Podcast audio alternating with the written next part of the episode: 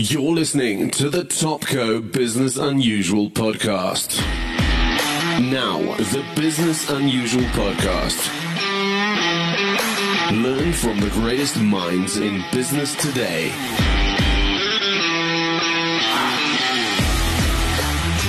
Interviews hosted by Ralph Fletcher. Learn how to improve business, get tips from industry leaders, and be motivated by real life experience. Topco. Business Unusual. So I, I think let's get into it. So today um, on the Business Unusual podcast, uh, we have the, the great privilege of having uh, an award-winning, a multiple award-winning um, uh, businesswoman, um, Dr. Snowy Khoza from Bigen Africa. She's a chairperson, but she also is so much more than that. And so, uh, you know, welcome to the Business Unusual podcast, Snowy. How are you? I'm very blessed, uh, Ralph. How are you doing? Yeah, good. I think I'm always good when the sun comes out. I realize that winters are not my strong point. I'm one of those people who, who needs his vitamin D. So, um, and the sun's out. Yeah, so, so, Cape Town had a long, cold winter, and so we're getting out of it. So I don't know, are you in are you in Joburg at the moment or Pretoria? I'm in Pretoria. I'm in Pretoria. It's nice and sunny. It's a sunny day today, nice and warm. It, it helps with the the good vibes, right? That no, definitely. so I mean, we had our top women awards last week Friday, and you were honoured again as highly commended businesswoman. And I mean, you have received a number of awards from Topco in terms like the National Business Awards from Top Woman, Top Performing, Top Empowerment. I mean, you're a multi award winning business person. And I think I was so excited to to have this because sometimes at the awards you're busy and you're overseas and you're setting up businesses all over the world and so I don't often get a chance to to chat to you but and so this for me is like really fantastic but I think more than that um, I think what is truly amazing is that you're one of the few women um, in your sector who's driving um, business growth in your sector. So I think that's a, an accolade. But also, I think you come from really, really humble beginnings. And I think that story really fascinates me. And I think that it's a, it, you know, it's a passion of yours to help underprivileged or disadvantaged communities and people and transform their their lives and and I see that as so aligned to what we're trying to do. And so uh, maybe before we kick into what you're doing and how you're doing it, maybe you can just go through a little bit about your, your background, where you came from, and and and your journey. Thank you very much, Ralph. Let me first start by thanking uh, Topco Media for the awards over a number of years. I appreciate it and also Standard Bank for partnering with you guys to recognize a number of powerful and dynamic women around the country. And truly, it's a, it's, we are honored and humbled for that. Thank you so much. Ralph, um, where do I start? You know, um, I have said it many a times. I come out of humble beginnings humble beginnings because I was born in a family that was extremely poor to the extent that it was a struggle for me to go to school. A number of times um, I found myself out of class because of various reasons, one of them being not having books to write on, not having textbooks in those days where your parents were forced to buy you school books. Sometimes because I did not have the right uniform um, to be at school, and um, found myself walking long distances to go to school with no shoes, walking in gravel roads, crossing small rivers and mountains and bushes and um, having to spend days on end without food, but still going to school.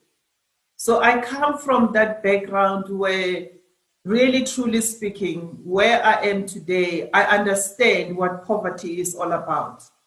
And it touches my heart to see people still struggling, even to the, this day, post, you know, um, apartheid in the democratic country as ours in South Africa.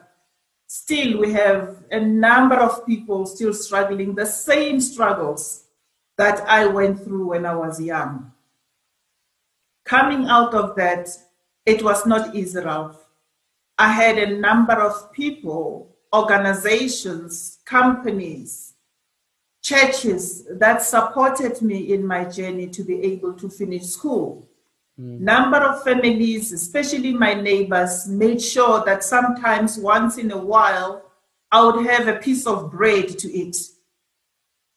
A number of them also assisted me to give me old shoes and clothes to wear.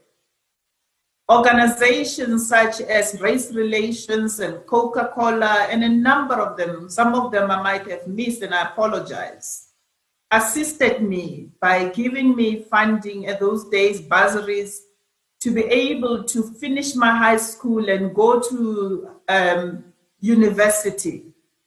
Ralph, it was not easy, it was a struggle. Just even to go to university, not having money to catch a train to from you know here in Pretoria to Pietersburg because I went to Turfloop, University of the North now, to study.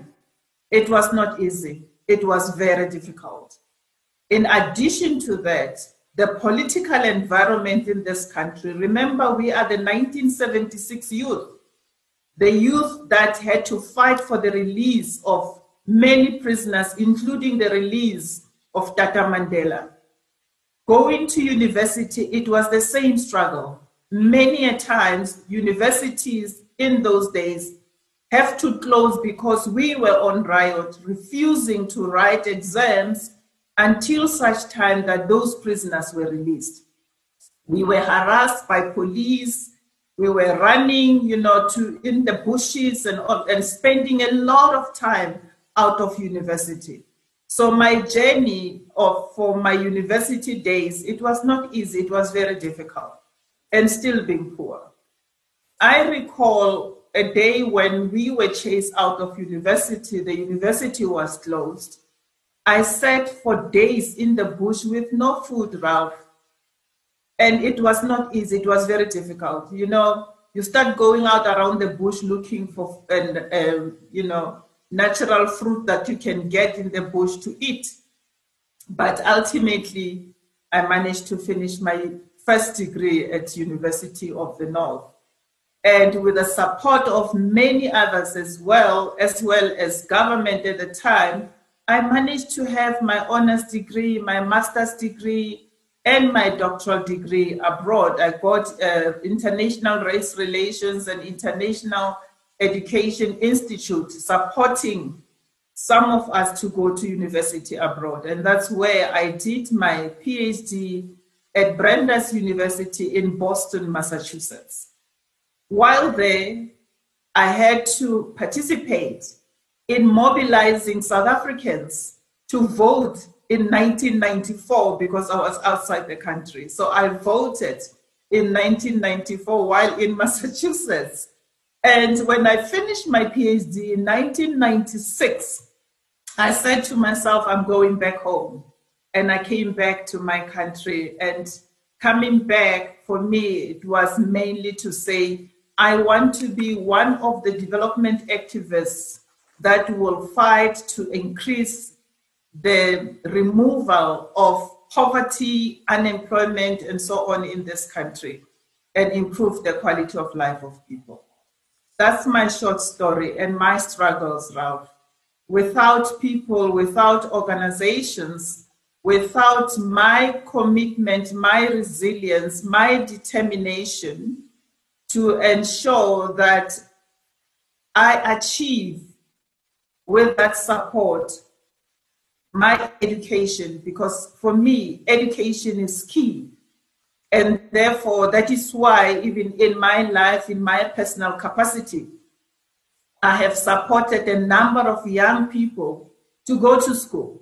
Even before government came with the you know, school program to support poor children to go to school, I had started that long time ago with a, um, an organization called World Vision in those days. And even now, assisting number of students that are struggling, even when they're at university, still not having good accommodation, not having clothes, not having food, to ensure that they complete their studies. Why, Ralph? Mainly because I was assisted by so many people and other organizations, and my determination is to do the same, you know, to support those that require the, the necessary support. Wow, I mean, it's a very humbling uh, story. And I think for me, it's really difficult because I, I have never been challenged in the way that you've been challenged. So I'm trying to put myself in your shoes, and it's really difficult because, um, you know, I, I, sort of moved around when I was young from country to country. Um, my dad was an entrepreneur, and it, it, it was sort of um, it was it was he was rich one minute and then we were poor the next. But it certainly wasn't the sort of poor that I think that you went through, and so it is really humbling. But also, I think that, that there is, like you mentioned, there is a reality that we are in a situation in this country and in the continent where this in, in many ways hasn't really improved. There's still so many people in desperate situations. And, and I think what, what intrigues me is that we need to solve this. Because if we don't, it's going to lead to a destructive society. We, we, we're not moving forward in a positive way um, if we can't solve these challenges, it's you know 2020, and we should have overcome these. So for me, it's really around now how how can we help these young people? How can we help groups of communities? Um, you didn't mention it, but um, you know what, one of the groups is. I know that you're very Christian, and yes. Um, and and I see a lot of um, leadership globally from faith orientated leaders. So, you know, um, in the book From Good to Great, they talk about the level five leader, but they also talk around most level five leaders are faith based and they're bringing those principles and discipline of faith into their work environment. Yeah. How, how important was faith in your your salvation or your your journey? You know, Ralph, I grew up in a very Christian family. I was raised by my grandmother, whom I saw her faith in the higher being, which for me being God Almighty, being able to look after us as orphans, raising us because because of her faith, people believed in her and contributed to having a meal at the end of the day. Secondly, I've seen my faith in putting me in positions where I'm able to influence the lives and the livelihoods of people who are struggling and having walked in the same journey that they've walked of poverty. Thirdly, being that the values that I espouse of being incorruptible and living a life of goodness and doing good to, to people and to my country is what has really, really driven me and anchored me to remain in my faith because I see the goodness of my faith in doing good to others. So, if I take, for example, Ralph, that when I see people struggle and having understood and having gone through the struggles myself, I know that I have to do something. I cannot keep quiet. I cannot keep what I have, which I, I have been blessed with. If I have resources, for example, money and accommodation and food and clothes, and not share that with those that do not have. So for me, doing good is what drives my faith, and that's what I do to really truly assist those that do not have. Secondly, as a leader, how do I lead those that have been entrusted in, in me and in the organization that I lead? I have to be a servant leader. I have to show them how to lead and lead with humility, with the understanding also that I don't have it all, I don't know it all. I came in, Ralph, into an organization which is highly technical. I am not a technical person, but because of my faith and because of appreciating the goodness that is in everyone, every individual in my business has got something to contribute to build this company. And I have learned to appreciate that and surround myself with their goodness and their contribution to broadly contribute to the company so that the company can succeed. That comes from my faith. Mm. Thirdly, my faith taught me to say, whatever that we do in business, we must do good while doing business. In every opportunity, in every project, in every country, where as a business we can contribute and do more to improve the quality of life of people in those communities. That's what we need to do. That's my faith.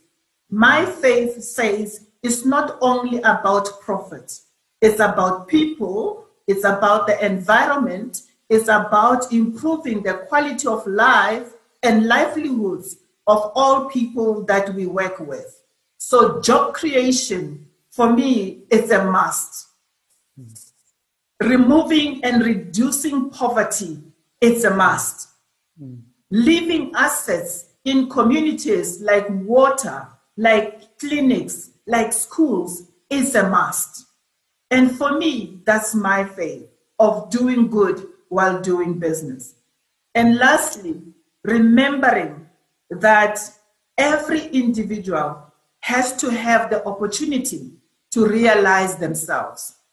And therefore, for those young, small entrepreneurs, those bakkie builders, those women with wheelbarrows that they can bring into a construction site and make money, it's my faith. It's what I believe needs to happen. So, Ralph, I can go on and on to say even just making decisions of whether it's right or wrong, I will always bend to doing right and to doing good. If I do something wrong, I would have done my best to do good in that process. The, the, the end result should be I have done everything in my ability to influence the goodness of the outcome that I'm looking for. I mean, it must have been hard at many times because you, you come from this disadvantaged background. Everything was against you through poverty, um, not eating sometimes, to be angry or unhappy. But it seems that you've been able to place that energy in a way of giving back and doing good. Was that hard? I mean, is that hard? Because there's a lot of people who struggle, and sometimes they, they the energy is put into anger and resentment. Is it hard to put it into good? is, is there something that you do to place that energy in the right place? You know, Ralph, um, I think it, it is hard if you're surrounded by people who are angry, who are bitter, who are not forgiving. But for me, I found it easier because uh, of the position that I'm at to being able to influence people to turn around their attitude because attitude drives behavior. So if you say to people that in every individual there's goodness, and we must appreciate the little goodness that people have and not be bitter and be angry and forgive. I mean, Ralph, it's just like carrying the burden of the past. What I went through when I was young as a student and as an entrepreneur, I cannot keep that as and, and, and, and be bitter and be angry forever. I must let go and I must forgive. And therefore, I must do good to show that people can turn around and still do good, even if they suffered in their journey of their lives. And therefore, understand that the people that we're working with, that we want to do good with, have not contributed to our past. I mean, you look at the young generation of entrepreneurs, it's a mix of people that came from prior, you know, uh, successful, well-off families and children who are coming from the poor. So I cannot separate young people and say, you guys, because you came from Ralph and you were privileged, you don't understand poverty, I cannot assist you. It's unfair. We must treat people as a collective, as one people, and young people in particular, young women and men, and build them to become entrepreneurs that will contribute and do good in the future. Mm. And that for me, Ralph, I find it easy to do because of my belief that if I let go and I forgive of what happened in the past and look at people as people and as one, irrespective of race, mm. irrespective of gender and exposure and cultural background and so on and so on, and treat them as people and do good to all of them, that will drive this country and the continent to a better place and where people would be able to live. Yeah, I did, a pod- I did a podcast with Lincoln Mali, and um, he also loves giving back to the youth as well. And yeah. I was saying to him, I've seen some of his speeches, and he's like a fan club when, when he speaks. It's crazy. I said to him, How do you do it? Like, I've got three young boys, and I, I even struggle sometimes to actually just listen to them. And I think you're saying of, um, you know, look at people for people um, it's probably one of the hardest actual real things to do because you've got to in that moment take yourself out of who you are right now and take all away your biases and all your previous thoughts and yeah. be, be an yeah. empty vessel for that moment yeah and especially ralph if you think that you are building the future you know you want to build a generation a future generation that will look back at us and say we did bad we did our best to improve the quality of life. You don't want to be kicked while you are in the grave by young generation that said, but what did our forefathers and our foremothers do? You know, look at all the wrong, all the wrong that we see today, corruption and theft and all sorts of things, murder, you know, gender-based violence and all sorts of this aggression we really need to address it as individuals, as families, as communities, as a country. It cannot go on. The future generation has to have a clean, lived, value based societal life mm. that gives them the environment to be themselves and be good, mm. even for their future generation. And that we need to correct now as society, as business, as people in this country. For sure. I think we need a reset. I think Standard Bank said it to us with Top Woman. We need a culture reset. Yeah. Not just in terms of gender empowerment, but just attitudes yeah. and mindset to culture reset. Culture resets needed in terms of you know the, the, way we're behaving, the way we do things. Um, it's time now. I think that COVID's almost given us this opportunity allowed us this opportunity to create a culture reset and, and redefine Indeed. the new rules of how we want to engage with each other.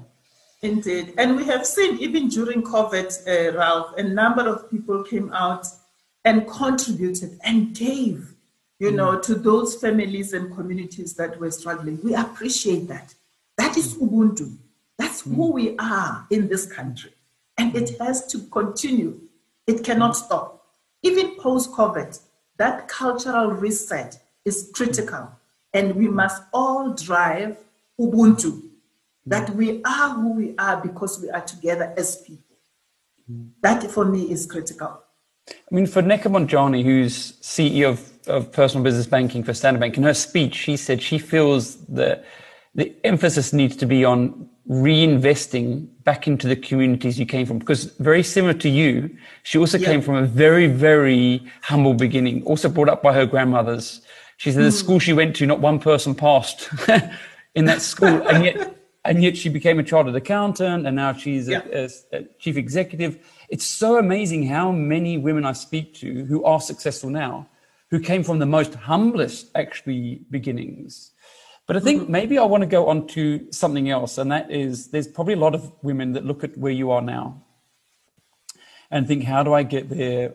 How do I also, you know, rise up to where you are? And one of the things that we saw from our research from Top Woman is, and it was with KPMG actually, there was a lot of research around um, when there was opportunities for promotion.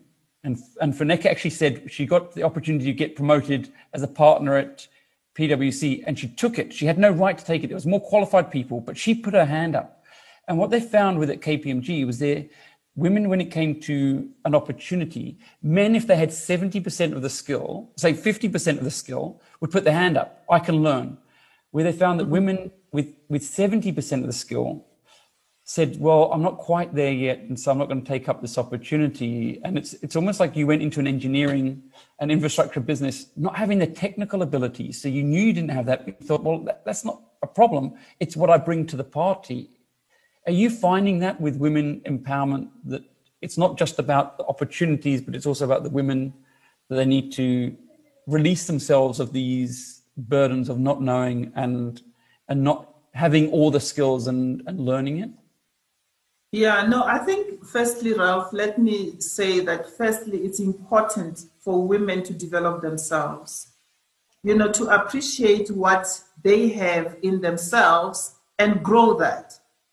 Secondly, determining what is it that they want to do and become, and have role models that will drive them to become who they are. I have made opportunity for a number of women, not only in Bigen, but in other boards where I speak at, identifying the capabilities and the capacity of these women to grow themselves and be given the opportunity to grow and to excel. I have said to my daughter, for example, because she would say, um, Mommy, I'm done with what I was supposed to do because she's fast, you know, she's, she's brilliant. And then I said, No, you must go to every division in the bank and ask them, is there anything that you can contribute to? Is there anything that you can do? I say the same to all women that I coach and I mentor to say, wherever you are, avail yourself to learning more. You don't only work for your division or your department in a business. If you are in finance, go to risk, go to the technical section, just go and learn and see what they are doing and ask them questions and avail yourself to learn and know more. The third thing is for me is companies and CEOs being able to identify talent and ensure that that talent that has been identified is given opportunity to practice what they have learned. Because promotion, you can promote people and make them to fail. But promotion must be for success because you know that you are giving somebody an opportunity to grow, you promote them. When you promote them, you need to surround them with an environment that is conducive for them to learn and grow even better and be resilient and be sustainable in those positions. Because sometimes you find that young people are promoted quickly but they're not given the necessary support that they have to have to be able to stay there in those positions. And also, what is critical is for the leaders of organizations, for example, CEO, have the opportunity to go and see how people are learning and also take them in into your fold and share with them your experiences and your journey. Because a lot of people think being a CEO, Ralph, is, is a nice position to have. It is a very difficult position.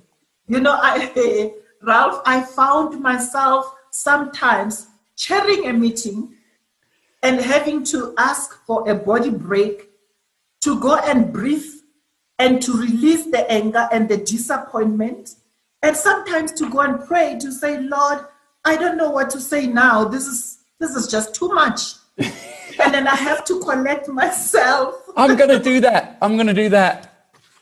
It's, it's important, Ralph, because if you lose your mind in a meeting or, or you lose your it. cool, if you lose your cool in a meeting, it's not, you're not going to be respected. You need to be able to absorb and say, who can we just take a body break? Five minutes break, we'll come back. This is a very difficult decision that we must make. Go and release that. Mm. Five minutes, take a walk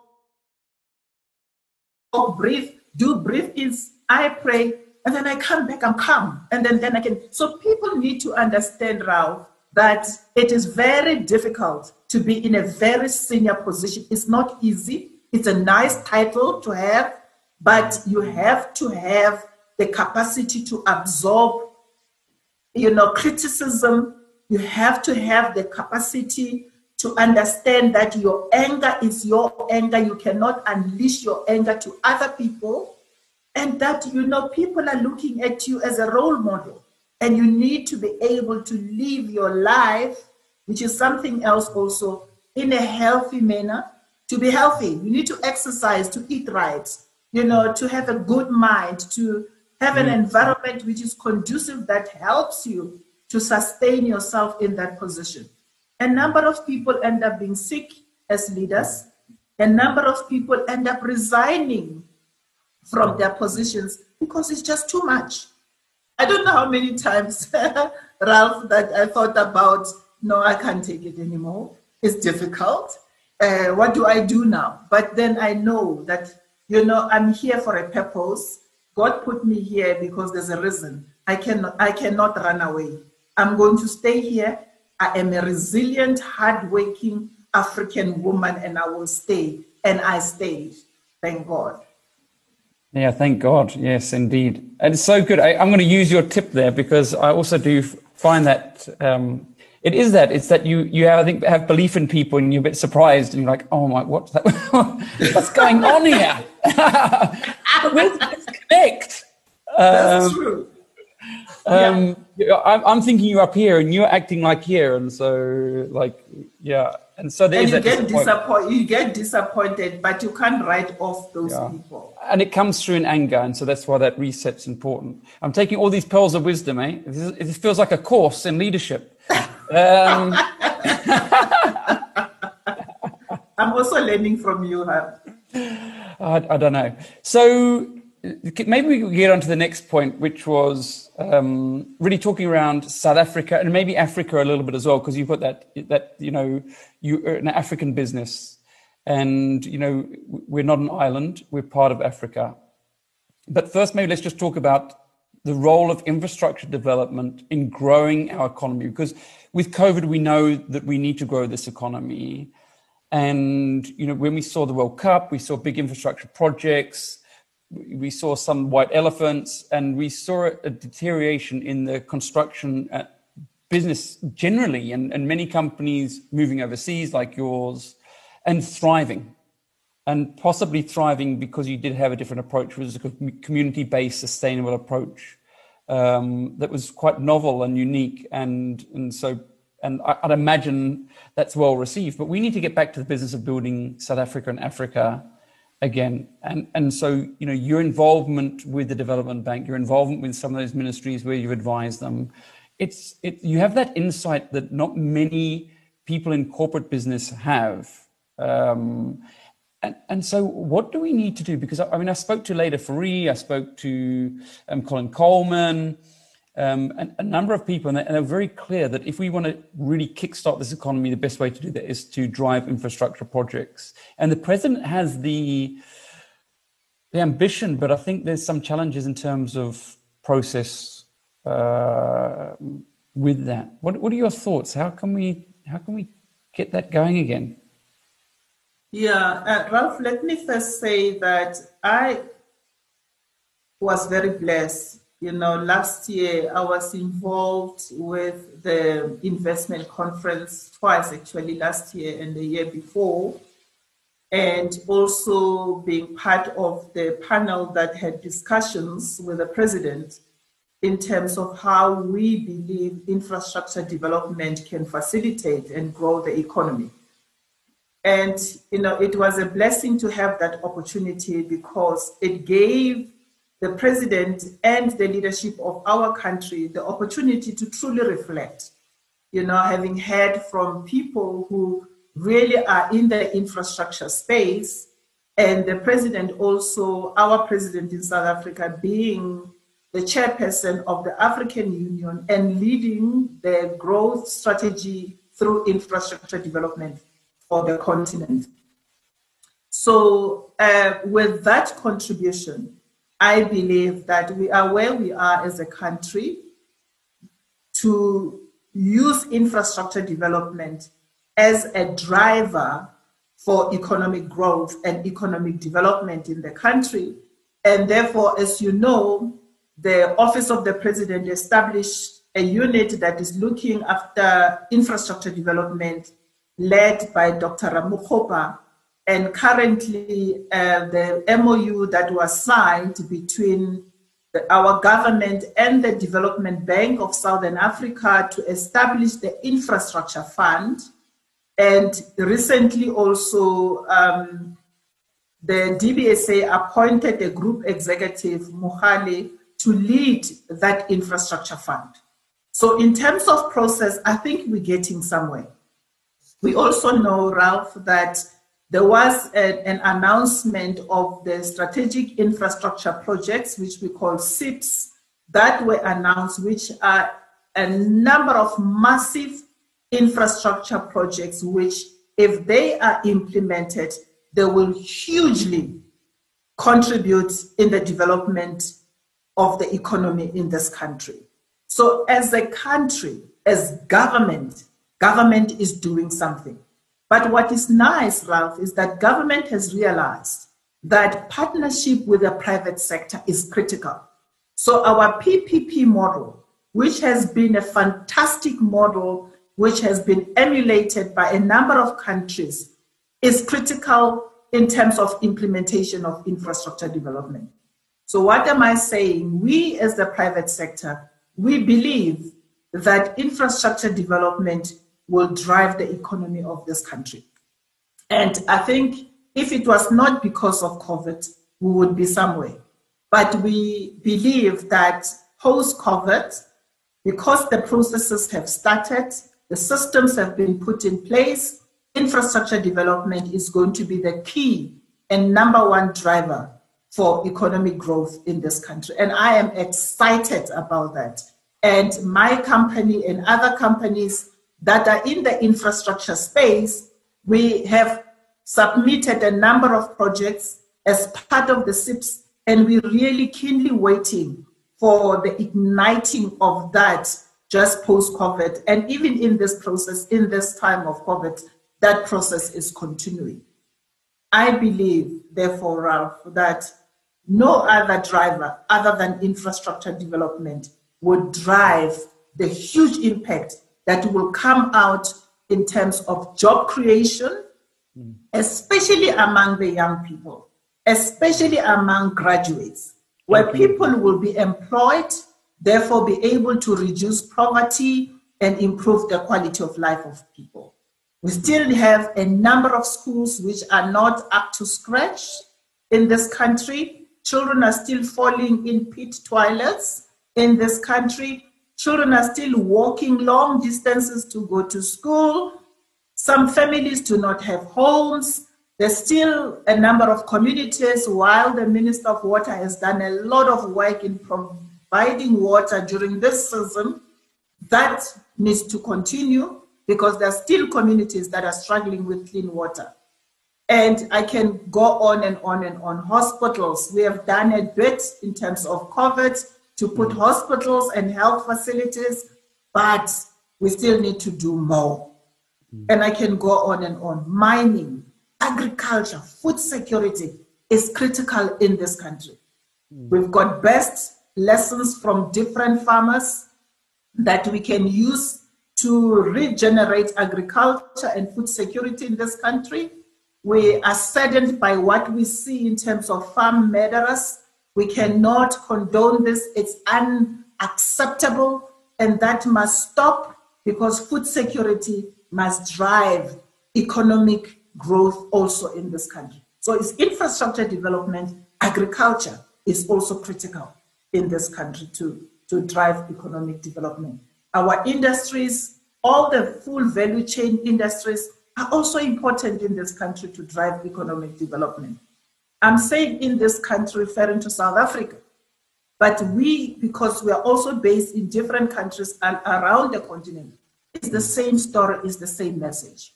We're working with Africa Development Bank, which funds infrastructure development.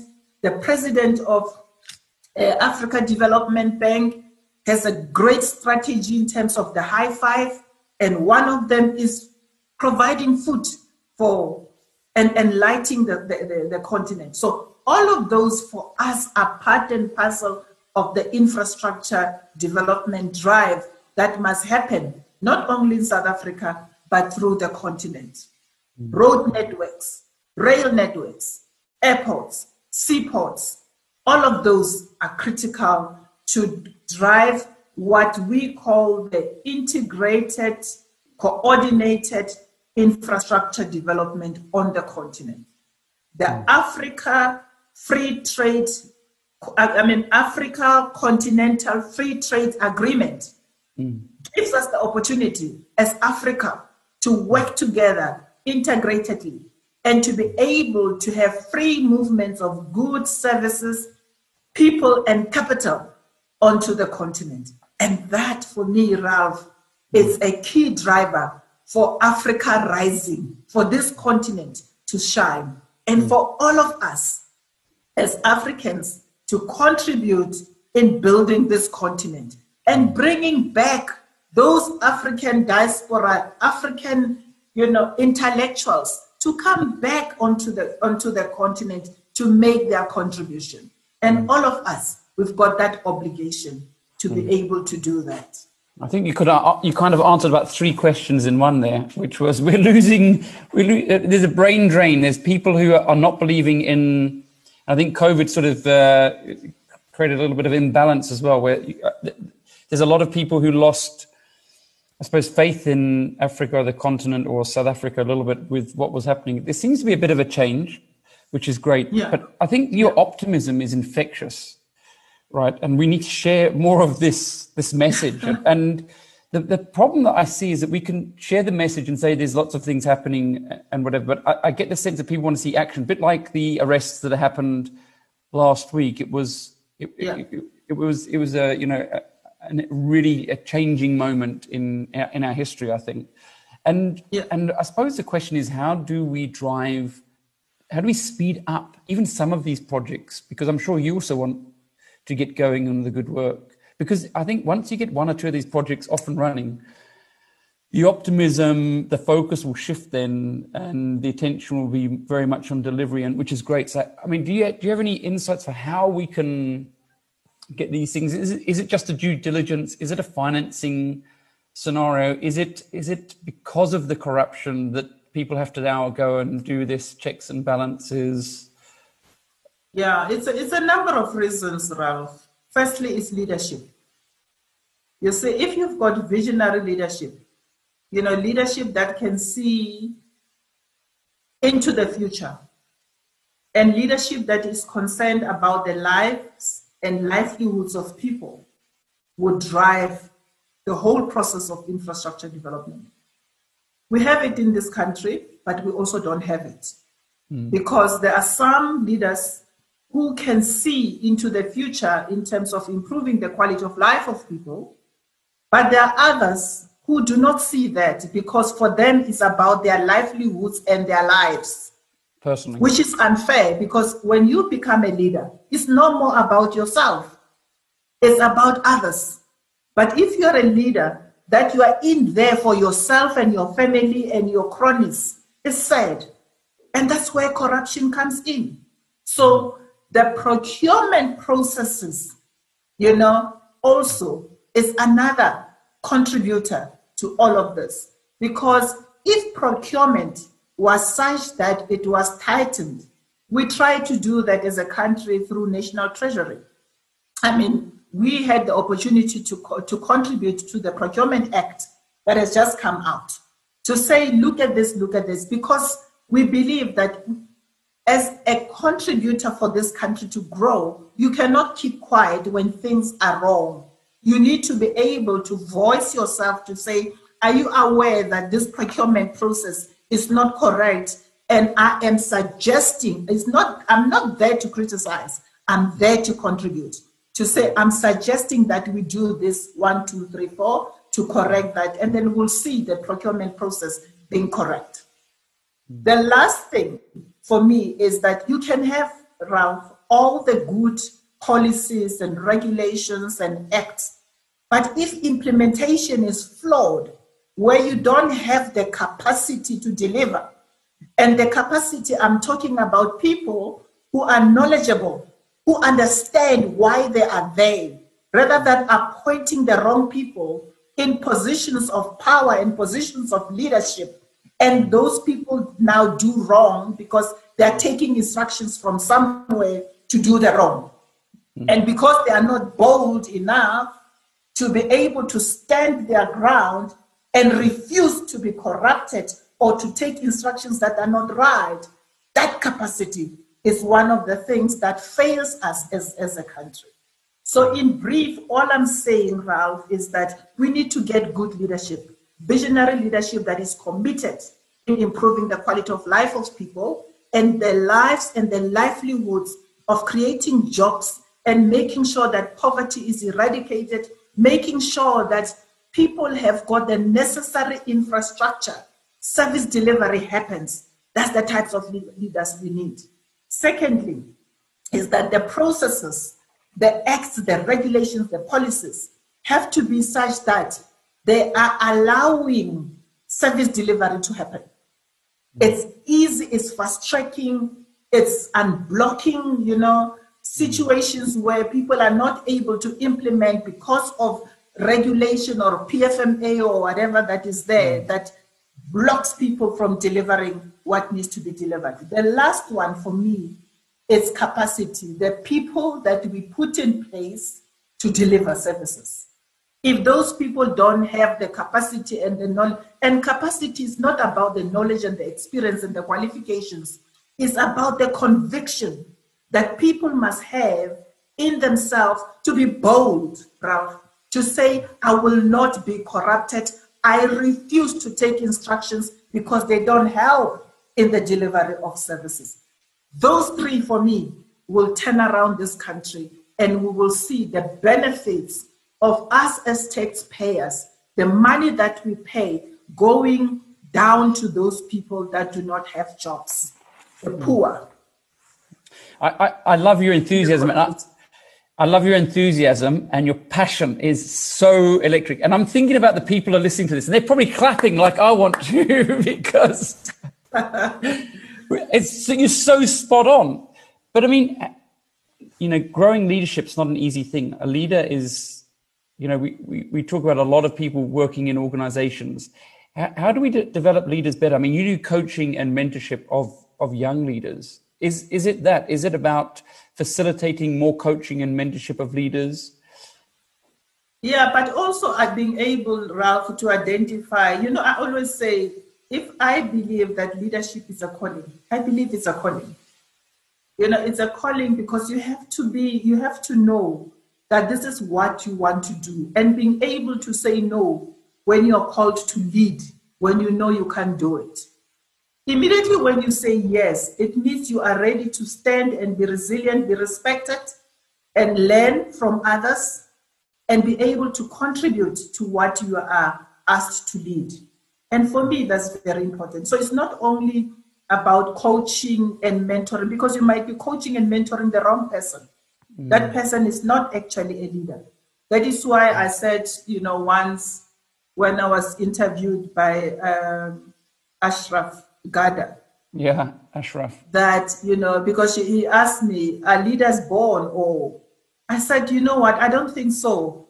Because you know, leaders, you, you need to know, you, you might be born not to lead, but because of your conviction and because of your belief, because of your stand, because of your character that you have grown around, because you were learning. I saw Ralph behaving this way as CEO of uh, Topco Media. I emulate Ralph. That's a learning, and that I can be a leader and I can be built around to become a successful leader. That for me is important because you can have qualifications, high qualifications, but they don't actually prepare you to be a leader. I, am I'm, I'm skeptical of your time, and, I, and I've kind of got one really big question to ask you because I think that you know, at the moment we're talking about the reliance on growing this economy through infrastructure and, and government. I mean, how, how important is it entrepreneurs like yourself is that we support them and how do we grow more entrepreneurs in South Africa? And, and what's your take on entrepreneurship generally in South Africa versus the rest of Africa? So quite a big question. I must, I must say, you know, unfortunately in South Africa, entrepreneurship has become tenderpreneurship. Yeah. Yeah. So um, I'm not talking about entrepreneurs. Yeah. I'm talking about entrepreneurs that have an idea that they want to put into the market and require the necessary uh, support. In South Africa, we've got not too many of entrepreneurs that I'm talking about. There's a lot of tenderpreneurs. On the continent, however, there's a lot of entrepreneurs, people who go out, take risk, who are prepared to learn, who are wanting to be supported, whether financially or socially or whatever, that are ready to go out there to put something that they have developed themselves onto the market. And yet, um, I guess, you know, when you look at what the entrepreneurs that are coming out of the continent as I travel, what they're asking me to do to help them is mm. more of positioning and unpacking their products and unpacking their processes of being able to apply and qualify through their business plans for financing. And so helping them to unblock that for them to put something onto the market rather than go and be an entrepreneur that takes somebody's product, polish it, cover it with their names and sell it. No, for me, that's not entrepreneurship, Ralph. Yeah.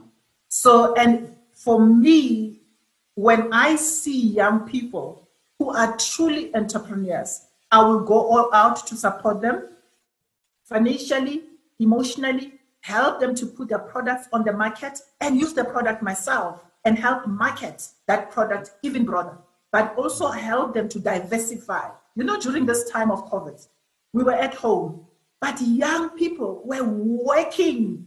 I mean, I got WhatsApps and SMSs and emails and LinkedIn, you know, queries and questions.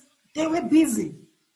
And a number of them came up with amazing innovations during this period.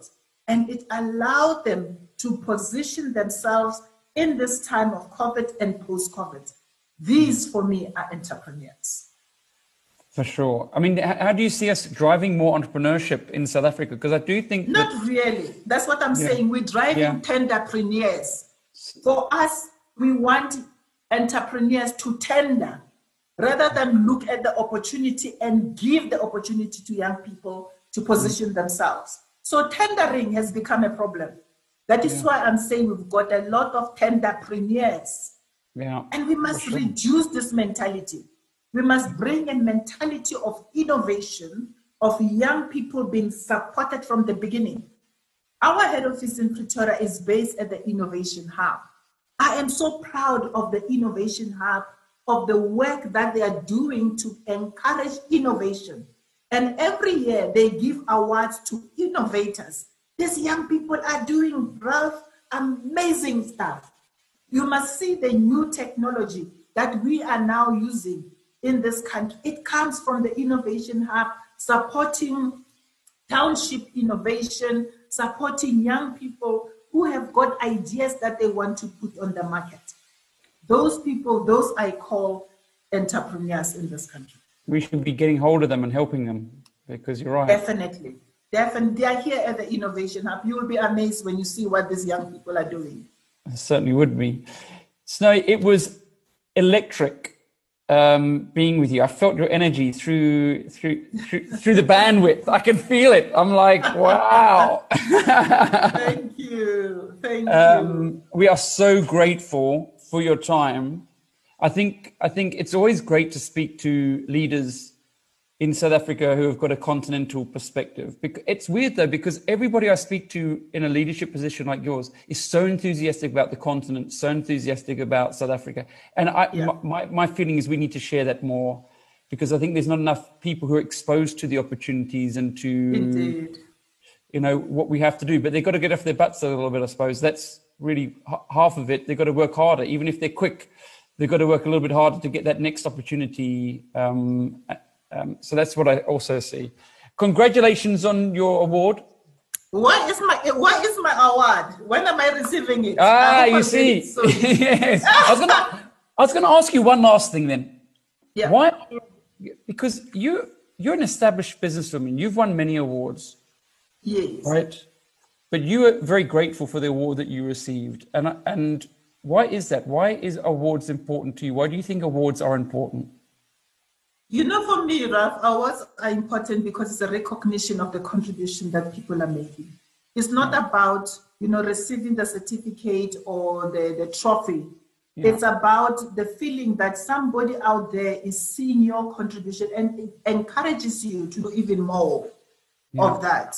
So, and really, truly, I appreciate your company. I appreciate your leadership for what you are doing to recognize people and for them to take that Topco Media Award and be able to celebrate it with others and encourage others. You know, I'm, I'm on Twitter and I was really amazed at the number of congratulations and words and people that I don't even know to say, I've been following you. You know, Mama, can I be uh, one of your mentees? You know, things like those. And for me, this is what you as a company are doing. And I want to say thank you and congratulations for the great work, Ralph, that you guys are doing. I'm not saying this because I'm buying your face. I'm saying this because it comes from my deeper being, having been being appreciated by you, Standard Bank, and the rest of the world, mm. and to say thank you. Mm. I truly, truly appreciate it. And this is an encouragement and a motivation for others to want to walk in this journey that I've walked. So thank you very much. I've got goosebumps. It. I've got goosebumps everywhere. Um, I can't tell you how it makes me feel.